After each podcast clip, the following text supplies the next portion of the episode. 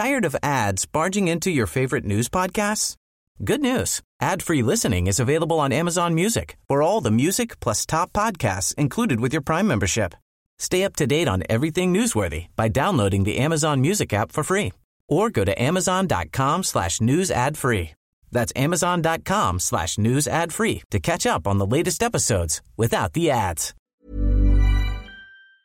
Hello and welcome to this week's edition of Extra Time, a web-only sports program from Radio New Zealand Sport. I'm Mayo. In this week's program, it's 8-2 to Team New Zealand after another race is called off due to high winds, a new era of private ownership for the Blues as they welcome a new chief executive, New Zealand's world number one amateur golfer Lydia Ko goes back to school after reaching another milestone, the Heineken Open scores after re-signing world number four David Ferrer, who returns to the Auckland's men's tennis tournament in a bid to win a record fifth Heineken Open title this summer, the two unbeaten sides in the domestic rugby championships, Wellington and Canterbury, face off in the capital. And as the English Premier League resumes after an international break, Coliseum looks to iron out its problems for those wanting to watch it live here in New Zealand. Team New Zealand and America's Cup defenders Oracle Team USA are at loggerheads over increasing the racing wind limits for the remainder of the regatta after yet another race postponement in San Francisco today. Defenders Oracle comfortably won the opening race of the day to get within six points of Team New Zealand, who lead eight points to two in the race to nine. But racing was called off just a minute before the second race of the day, prompting Oracle to reveal they want an increase to the 20.3 knot wind limit. Stephen Hewson reports. Team New Zealand remain an elusive win away from the America's Cup after today's second race became the fourth to be postponed because of high winds on San Francisco Bay. The wind rules were agreed to by the teams prior to the regatta, following the death of Artemis sailor Andrew Simpson, who drowned when the Swiss syndicate's boat capsized while training on San Francisco Bay. With Oracle having a perceived advantage in stronger winds, skipper Jimmy Spithill says they've written to Team New Zealand seeking an agreement to raise the wind limit. Or at least the fact that if you start a race, you've got to finish it. You know, they can't blow it off because we think that'd be better for the sport, it'd be better for people watching. But it takes them to agree to it. You know, and uh, if uh, at the moment we're stuck with the wind limits and we'll just, you know, this is likely to happen again. Seemingly performing better in lighter conditions, it's no surprise Team New Zealand's Dean Barker is against a change partway through the event. It just doesn't seem right to change any rules, you know, halfway through a um, through a series. You know, you when you start that series, that's how it should be. You know, we, we've set our boat up knowing what the wind limits are going to be, and we don't believe that we should um, have to change it. The irony is that both teams held differing views before the start of the regatta. Barker says they compromised in agreeing to the wind limit suggested by race director Ian Murray. When the safety recommendations were being uh, discussed, we were very much in favour of 25 knots being the wind limit, and at that stage, Oracle wanted it to be 20. And so the middle ground was a, you know the staggered wind limit. It started at 20, then went to 21 during the LV um, series, and then 23 for the uh, the match. And at the time, you know, we thought it was too low, but we accepted it. But Jimmy Spithill says the sailing ability of both teams on the AC 72 catamarans has improved vastly since the rules were agreed to. If you look at the level of these two teams now, we're way above where we were when Ian made those recommendations. So I think both teams are up for it. Two of the world's best teams in sailing out there, and you've got a beautiful breeze like this in the afternoon, and we have to come ashore. But it takes two teams to agree, and um, if these guys don't want to do it, then we'll just keep bumping into this problem each day. Spithill says the latest win is a major confidence boost, and as an Australian, he's also taking particular pleasure in denying Team New Zealand the one race they need to claim the old mug. Jimmy, uh, after the three straight days when they were denied the opportunity to win the cup, are you enjoying watching Dean and Glenn and two four million Kiwis squirm at this point? I'm loving every minute of it. Team New Zealand's bid to win one more race on San Francisco Bay resumes tomorrow, with two more races scheduled, and the forecast suggesting lighter winds, which means an improved chance of both races going ahead. Stephen Houston reporting. The Blues have appointed their new chief executive as the Super Rugby franchise moves into the new era of private ownership. The former Hamilton City Council chief executive and mayor Michael Redman was appointed to the position, having previously been involved in sport governance with the Breakers and Northern Districts cricket. Redman has somewhat of a checkered history, having resigned from CEO of Auckland Tourism, Events and Economic Development after an auditor's report blamed him for Hamilton's $32 million V8 supercars budget blowout. Alex Coogan Reeves spoke to him about the new role and asked what attracted him to the position. You know, one of the, the, the changes in, in, Super Rugby was the introduction of the um, the private equity partners. I think is creating a really powerful opportunity where you've got you know all of the you know the IP and the and the knowledge from the provincial unions coupled with you know the commercial and, and, and governance experience from the private sector. And I think when you put them both together, it creates a really powerful sort of platform to be able to move forward. And I think you know, with the Blues, um, you know, having that change effective 1 September, it, it, was really attractive to sort of see that those, you know, those elements of, of the foundation for the Blues were in place. And that's really what attracted me was this, you know, this new era, I guess, of, of ownership with the strengths of the PUs and, and, and private equity. Yeah, and not, so obviously you've done a lot of work in the um, public sector, but you see some similarities in, in this role here? Well, yes, and, and, I think you know what you have in common with the public sector is you know you know a large number of stakeholders, you know, with really strong interests and, and, and passion for um, for the franchise and for the game, and and you know that brings some challenges around communications as well as opportunities. Um, and so, look, you know, it, the, you know, when you're dealing with sport, it's a it's a it's a, a, a brand and a, and a, and a team that, that's owned by its fans and its supporters and its sponsors, as, as well as the people who've got skin in the game. And I think you really have to understand that as you go forward, that you know you share um, you share the team and you share the brand uh, and the franchise with a whole lot of people, and that needs to be understood and respected. And what and what what do you see as the major challenges facing the Blues as an organisation so, as they head into this sort of new era um, for Super Rugby? Well, I think in terms of the bigger picture, um, you know, while you know the Blues obviously operate in the largest you know market here in Auckland, uh, you know it is also the most competitive and congested in terms of sports and major events, and so you know as an organisation we have to work really hard to retain and grow our share of sort of hearts and minds in the region when there's all sorts of other new events coming along. And and you know this is this is um, a really important aspect I think for the Blues. That rugby is our national game, but you know we are competing with a whole lot of other entertainment and major events, and, and we need to make sure that you know the Blues are one of the preferred and high priority you know choices when people are, are, are deciding what to do. So I think we need to do a lot of work there and, and deeper engagement with with our fan base across the region. Um, and undoubtedly, you know, Sir John made you know good steps this season towards you know improving our our, our on-field performance, and no doubt, you know, his plans going forward are going to see us being more successful on field as well. Would you say it's fair to say the Blues have underperformed in terms of um, fan engagement and get, getting the the region behind them in the last uh, few years? Well, look, I think you know all commentators commentators would say that you know the Blues are, are not the same team that, that won the Champion Six in you know, '96 and '97 and lost the final in '98, and you know that really heady period when when we were the benchmark, and and undoubtedly you see that you know engagement and and support um, is linked to performances on the field, and so we we understand that, and, and we need to be able to demonstrate that we're moving forward, but but equally, you know you know, you can't be the number one dog all the time, and we need to be able to demonstrate to our fans and supporters that, you know, we have a culture and a level of performance and competitiveness that's worth supporting all the time. Um, you know, and I'm I'm confident with the things that you know we've discussed at a governance and coaching level, and and with player signings that you know that we've got all of the ingredients to start you know putting that together here from here on in. And um, over the last few months, there was lots of speculation that the Blues were after Richard Clark, who um, has a Breakers connection like yourself. Yes. Uh, any thoughts on uh, why the wh- whether that was a factor in your appointment? Oh, look, I, I think it's you know been well documented that they were having discussions with Richard, and you know Richard's an outstanding candidate, and he's done a fantastic job at the Breakers, and I can understand why you know any franchise would be interested in him, but. Um, you know, he, he he's made his decision, which you know everybody respects, and that meant that the the role was vacant, and, and of course they went um, back to the to the market, and you know I'm very lucky to have been a successful candidate. So, you know I, I respect Richard's decision, and he's a good guy, and I know Richard well. So um, I understand why he stayed where he is, but it, it did create the opportunity, obviously, for somebody else. And your appointment's likely to create discussion given criticism that you were sort of subjected to following the Hamilton V8 um, supercars thing. Now, how, how do you plan to deal with that and handle that?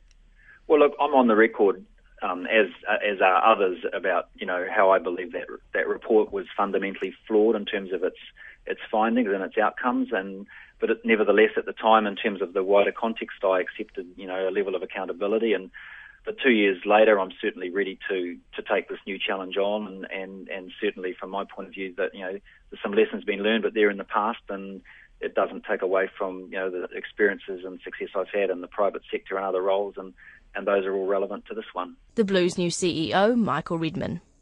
And it's back to school for the New Zealand golf star Lydia Ko after achieving another milestone in her young career. Ko finished second in the Evian Championships in France last weekend, the best ever result by a New Zealander in a women's major. The 16 year old amateur is now ranked fifth in the world. She returned home this week to focus on school exams. Her coach is Guy Wilson, who told Alex Coogan Reeves that Ko says she's really been able to test herself against the best and done well. Being way over here on this side of the world, there's, there's not a massive um, depth of talent. Um, and I guess when she's continually challenged, I think she just goes up a notch, which is, and that's kind of why we've led her into tour events really early. Um, the last, you know, just the last year, she's just only, only played one amateur event and showed herself that she can continue to um, compete and improve. I guess if she, if she hadn't gotten so well in her first couple of pro events, you might have thought um, give her a bit more time. But mm-hmm. because she's just taken to it, you thought. Yeah, well, if, if the thing is, if people keep offering her invites, then we're going to continue to, um, you know, accept them. And, and now we've gone to the the other end of it. Let's go. We, we can't accept too many of them because you know there's only a limit to what we can do. But you know, her, her, first professional event was when she was 12, and that's four years ago now. So um, she finished seventh here at the New Zealand Open. So that's that's a lot of waters under the bridge since then. And I guess she, she's pretty much in the position now where there's not a tournament in the world she couldn't play if she wanted to.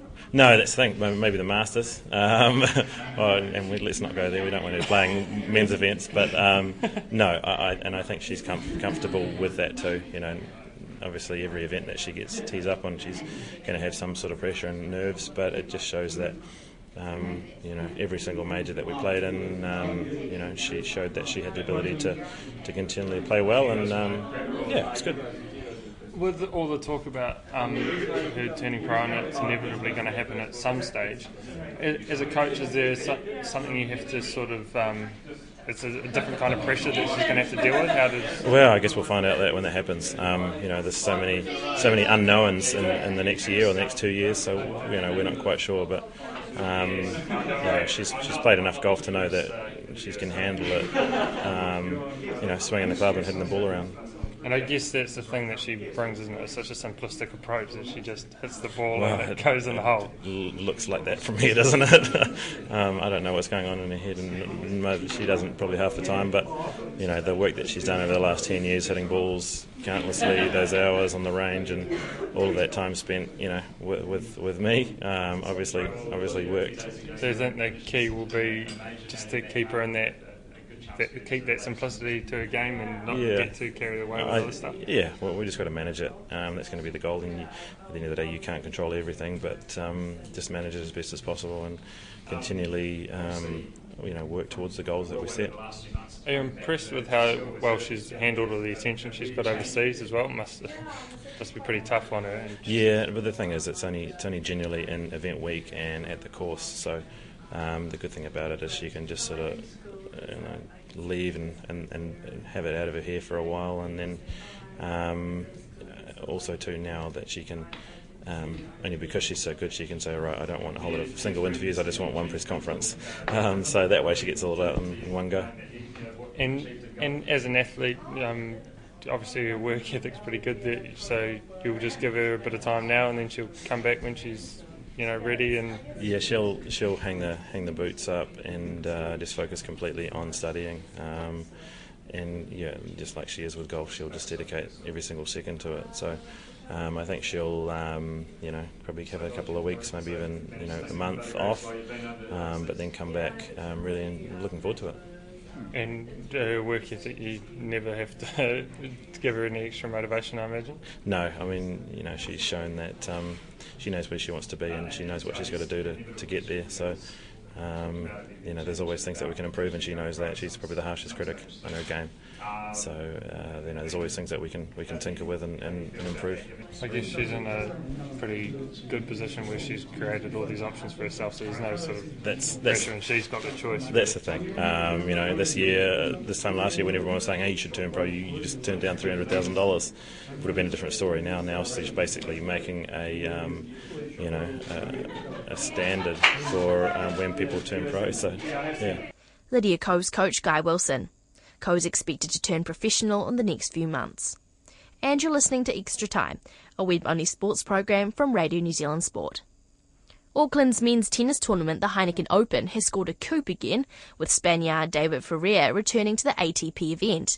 The world number four will attempt to win a record fifth Heineken Open title in Auckland this summer.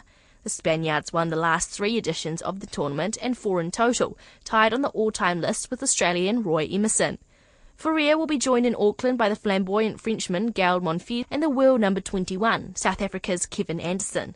The tournament director, Karl Budge, told Alex Coogan Reeves that Ferrer was certainly a target that they're delighted to have re signed. Our two top prospects this year were, were David Ferrer and, and Gael Monfils. Um, so delighted that they're, they're coming back. David's the highest ranked player anywhere in the world playing our week, and uh, there's, there's not much more we can do than that. And, you know, to have his loyalty to us. I think it was important statement for us, not only to him but also to other players on the tour, that, that we want to reward what he's what he's done for us over a long period of time. So absolutely delighted.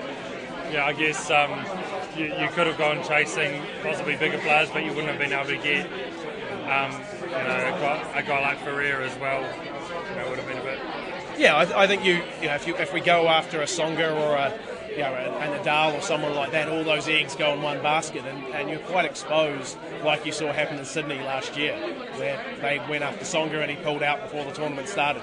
Um, you know, that, that's one of the issues you always face, and so you know, David provides uh, not only that, you know, that, the highest calibre of player coming to our shores, but uh, a guy that we know is going to turn up and, uh, and and be here come Saturday as well. Was it a lot harder to get um, here this year, given last year, obviously, Wildcard had been injured, sort of easing back into it? Yeah, it is. Um, Gael's uh, a guy that's in high demand right around the tour. I mean, for, the, all the reasons we saw as Kiwi fans last year. He's, he's a guy that entertains, that, that people, even if you're not a tennis fan, want to come and see. And you know, getting Gael is, is always a bit of a battle, but we, we put strategies in place, and one of those was showing him a great time last year, supporting him in a time where he was coming back from injury and, and you know, making sure we looked after him then. And thankfully, he, that loyalty to him has, has, shown off this year, and he's uh, he's pretty keen on coming back and, and is pretty excited by the thought. How big is that for you guys? Obviously, as a sort of an endorsement of what you're doing, having guys like that that really want to come back. Yeah, it's it's rewarding. It's it's really nice when you get, I guess, when those strategies pay off, and, and to know that you can put that in place and, and, look after a guy like Gael or David, and that they're going to look after you, and know that you, I guess, trust you to look after them and, and give them the best possible preparation for the Australian Open is, um, is rewarding. And I guess, I guess for a small tournament like um, like it is, it's that's always going to be your best bet rather than, as you say, putting all your eggs in one basket and going after big name stars. Yeah, look, we, we still want to bring the absolute best of tennis to these shores, and, and over the coming weeks we'll make further announcements that uh, that are really exciting and will show uh, the depth of our field this year. Um, but we also need to make sure that we look after those guys that have been very loyal to us, and you know, uh, David Ferrer doesn't come around too often, and so when you build that relationship with him, you, you want to make sure that uh, that you're getting everything you possibly can out of it. Because uh, when it when that time finishes, it's um, it's going to leave a big gap. Yeah, I guess um, he'll be coming to the end of his career in the next few years. So hopefully, I guess with some younger players here that might come up, is that sort of where you'd be looking now? Um, up and coming players yeah, we've got probably another couple of top 20s we'll announce over the next couple of weeks as well. But certainly a, a one in particular upcoming player that um, that we're just looking at to dot some I's and cross some T's on, on paperwork and get him out here. He's uh, someone that has some big reps and, and certainly those sort of are the guys that we want to form relationships with and hope that we can get back year on year. So um, compared to last year's field? How, how's it shaping? You think it's um, definitely going to be up there? And... Yeah, I think we'll have a, a, a, stronger depth of field than we had last year. Um, our, as I say, there's a few I's to dot and T's to cross, but uh, we should be in a position in the coming weeks to, to announce some, some further top 20 players. Um, which uh, you know, to, there's no guarantee that Kevin at 21 will be one of our top four seeds, and that's a that's a pretty good endorsement for, for the tournament. Heineken Open tennis director Karl Budge talking to Alex Coogan Reeves. The top two teams in the Domestic Rugby Championship meet this weekend with Wellington and Canterbury playing in the capital. Both sides are unbeaten and both look destined for the playoffs. Part of Wellington's success this year could be because they have All Black loosie Victor Vito leading the pack. Vito was left out of Steve Hansen's squad for the Rugby Championship. However, he's making the most of his time in the provincial game. Vito says Wellington have kept an eye on this Canterbury match for a while. Yeah, you'd be lying if you said it's just another game, but um, you know at the same time um, we've had some games before that uh, would be kind of a, a, little bit disappointed if we had dropped any of them. So um, you know Canterbury, we're going into a little bit of a sort of our test window now. Um, you know, we've got guys like Canterbury, Waikato, and Auckland, but um, you know we've got the top two teams going out this weekend, and that's probably our main focus. Is that the way you'd have it? Sort of warming up with the maybe lesser teams, for lack of better words, and, and hit these guys mid-season once you've got a roll on. Oh, I think you need to start, um, you know, getting a roll on with those teams, and I think they're not so much lesser teams, but we, have got certain game plans that we want to try and force, and, and, and they still weren't perfect. So, um, if anything, it's just given us a bit more time to get our game right, heading into a team, a, a big challenge like Canterbury. How does that uh, affect you with a few injuries and a few changes and that sort of thing? Oh, to be honest, um, it's been hitting us all all season. Uh, all these different injuries and guys uh, being ruled out. So um, look, uh, we've uh, been backing the guys that have come in, so um, it adds a little bit of disruption, but uh, we back them to go home and do the homework. Is this a defining game, though? Do you think for your for your season? Uh, it's it's hard to put it uh, put that much importance on it right now. I mean, it's still early and still quite a few games to go. But um, look, uh, they're playing at home, and uh, we've got a pretty clean record at home at the moment, so we want to keep it that way. So that's probably the main thing that we want to be looking after. More about home field advantage, isn't it? Yeah, it's more about making sure that we uh, protect our, our home ground and our fortress, and if we win, well, th- that's uh, that's a great result. You appear to be working quite a bit there on the breakdown. Yeah, we, uh, we we know they've got some big guns coming there by, by way of Matt Todd and uh, you know Luke Whitelock and those guys and George as well. Massive uh, influences around the breakdown for Canterbury. So um, you know if we try and get rid of uh, niggly guys like that, uh, we'll be going a long way towards uh, trying to get the win. In Canterbury, you know I don't know how many times they've won, but I mean, what do they what do they do? Canterbury, um, you know, they, they play a pretty um, pretty open game and they're very good at it. A lot of people think open, so they're not physical, but um, you know, I think the stats uh, don't lie and say that they actually are very physical and they win that breakdown battle uh, nine times out of ten. So we've really got to be onto it. I mean, we, we still want to play and we don't want to try and, you know, really just want to take it up the guts because they're, they're pretty good at that too. So we've got to keep playing to our strengths as well as uh, trying to nullify some of theirs. What about you playing in the ITM Cup? Enjoying it? Yeah, I'm enjoying it. Um, if anything, uh, it's you know, it's it's quite nice coming back to the, the home roots. So you got these guys that you sort of come through club rugby and all that with, and uh, it's uh, actually been a while. Obviously, uh, missing out the All Blacks has given me that chance to sort of rekindle some old friendships. But otherwise, um, it's been enjoyable, especially winning. So um, I think you know, winning always um, is a good feeling and keeps the boys up. No talk of conspiracy theories. They get all the All Blacks, and you guys get none back. no, we don't really worry too much about that stuff. I mean, we've always sort of been dealt that kind of hand in the past, so we don't worry about it too much. And you've been watching the, how the All Blacks have been going? Oh yeah, most definitely. I can't keep my eyes on the screen. It was an awesome uh, Test match last week, and uh, it was a nice reminder that uh, Test match rugby is well, that's what it's meant to be played, nice and physical. Yeah, and Stephen's uh, doing a good job there, and, and, and Liam's back now. I mean, there's plenty of pressure, and for you to perhaps get back in there. Yeah, look, there's plenty of pressure always to get back in there, but I'm not going to worry about it. Uh, going home and analysing how they're playing. If anything, it's um, Steve sent me back to do my job. And uh, if I try to worry about other guys, I'll probably be putting myself under more pressure than I need to. So you feel you're doing that job? Yeah, slowly but surely. It's um, trying to make sure that I get my hands on the ball a little bit more, if anything. Wellington rugby captain Victor Vito talking to Barry Guy. The English Premier League resumed last weekend after an international break. Liverpool's 100% start ended in the fourth round in a draw, but the Reds still top the table by a point above Arsenal. The Premier League is now, of course, only available live to New Zealand viewers over the internet after New Players Coliseum took the rights off Sky TV and launched PremierLeaguePass.com. But the site's copped some criticism over the lack of high definition, or HD, coverage, while wide tracking shots are a bit juddery. Coliseum boss Tim Martin admits they're still working on a few teething issues. Martin spoke to our reporter Richard Wayne and says while the feed isn't perfect yet, it does depend on your net connection too. It's a broadband product, and the better your internet, the better your modem, and the better your setup, the better experience you'll be able to have. There is an encoding, uh, tracking on the wide shots is something we're working on. There's still a bit of judder on some of those tracking shots on the wide ones, so we're aware of that, and uh, we're getting to the bottom of why that is. That is not an internet connection issue, that is an encoding issue. That is an encoding system that is used up in London where the content is produced. And it is the calibration of that coding system ultimately, or that encoding system, that we are working through to ensure that we can eliminate that. Like it's a different thing. So, so the American guys, NeuLion, our partners, uh, they do 40,000 live events a year. So they are pretty much the best at encoding sport in the world. And to be clear, you know, like encoding sport's different to doing things like movies you know, in sport, when a guy hoofs a ball upfield, particularly in the Premier League or football, the camera's got to pan very quickly. You know, it's a real whistle. And that's what causes the issue. The hardest thing to do is sport. So these guys at NeuLion are the very best in the world at it. Tim Martin says it is just four rounds into this brave new world. They've made lots of progress on that encoding issue in just the last week or so. And he maintains they've improved PremierLeaguePass.com immensely since they launched in August. Well, look, it's uh, it's new, and I think you know the the reality is we're starting to get a much better understanding of all the different moving parts. We'll iron that out, and we always said, you know, like Premier League Pass will always be improving. You know, we intend to deliver on that.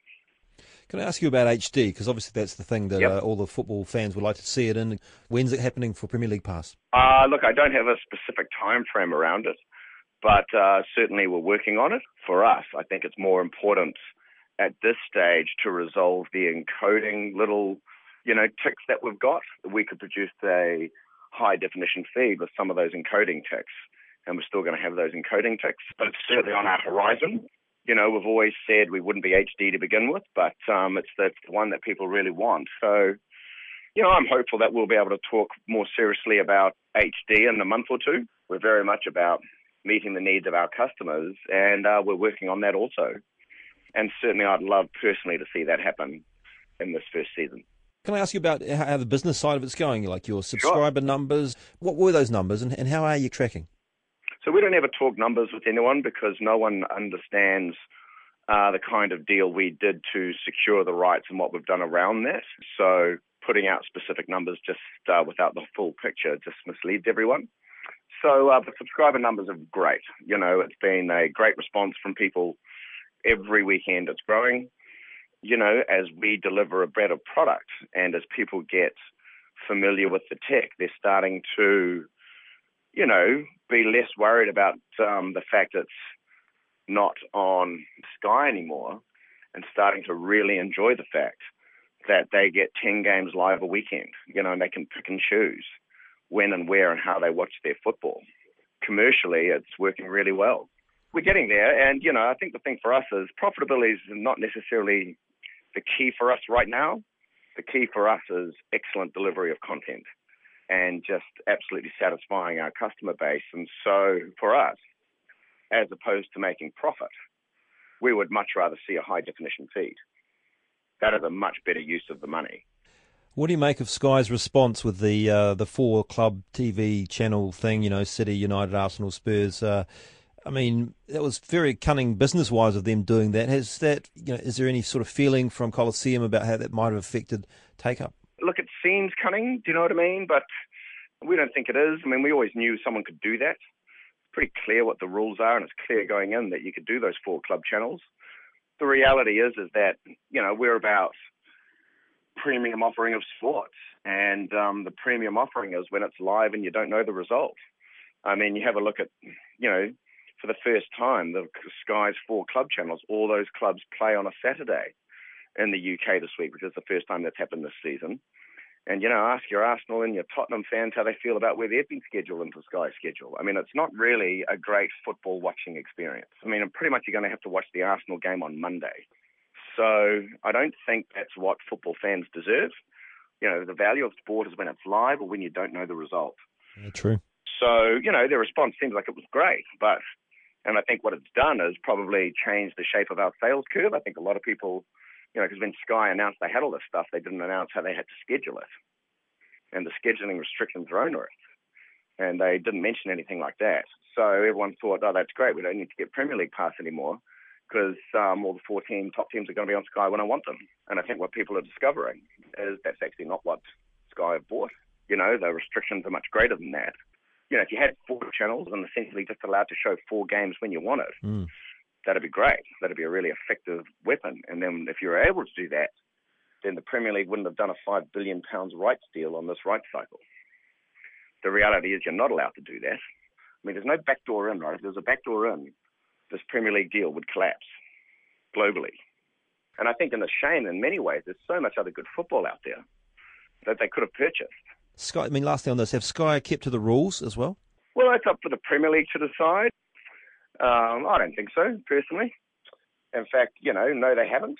What have but they that, done? you know, What have they done? well, like, well, there's all there's there's obvious breaches, and then there's less obvious breaches, and it looks to me like they're not. Um, but again, it's not for us. Again, we're not really overly worried about it. It's a um, if the Premier League take exception to it, then the Premier League will take exception to it. It's not up to us. you haven't talked to the EPL about Sky and, and what they're doing at all then? No, we have not. No. Cool. All right, can I ask you what else might be coming up on PremierLeaguePass.com? I, I heard rumours of the Championship, League 1, Serie A. I haven't heard Yes. anything about La Liga, but uh, what's what's in the pipeline? Well, look, not sure yet. So we're looking at quite a few things. You know, ultimately, what we need to do is get Premier League running beautifully first. But there's certainly lots of stuff out there. La Liga's for sale. Um, Serie A's for sale. League One's for sale. Um, it looks like the Champions League's going to be for sale. So there's football. You know, we've already put on the um, a couple of World Cup qualifiers. Mm, yeah, to- absolutely. Yep. which is, you know, that's what Premier League passes are all about, you know, starting to add the football that our customers want, you know, and, and start delivering more football to New Zealanders, which is what we've always said we, we wanted to do. And we really liked the way some of those um, World Cup qualifiers went, you know, they were, they were great. We got a lot of good feedback about them. So, you know, there's heaps of good football out there. And we'll keep looking. I mean, some of the things like um, La Liga are prohibitively expensive. And again, we're just not entirely convinced how many people would pay for the service. But we'll keep, uh, but we'll keep looking. I'll tell you that. How about other sports? We've heard that there was a meeting in July with NZ Rugby bosses about what what might happen from 2015. Uh, that's the possibility at this stage. Well, look, we, you know, we've met with the rugby union. That was very much just an introduction meet and greet. You know what I mean? Like Steve Chu said when Coliseum announced that we're of interest to them. The thing with rugby is, I think Sky do a very good job with rugby in New Zealand. Plus, as well, they've got the ability to shoot all the games. So I'm not quite sure what value we can add there. You know, we New Zealanders would love to be involved in rugby. That would be amazing. But the relationship between the New Zealand Rugby Union and Sky is very, very good. So uh, we'll wait and see. Certainly, other sports, you know, are interesting. But you know, as I say, there's so much football. You know, at this stage, we're sticking to football. But um, you know, in the future, there's lots we could look at. That's Coliseum boss Tim Martin talking to our reporter Richard Wayne.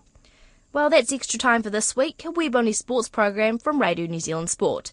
We look forward to bringing you another show next week. This is Mayo.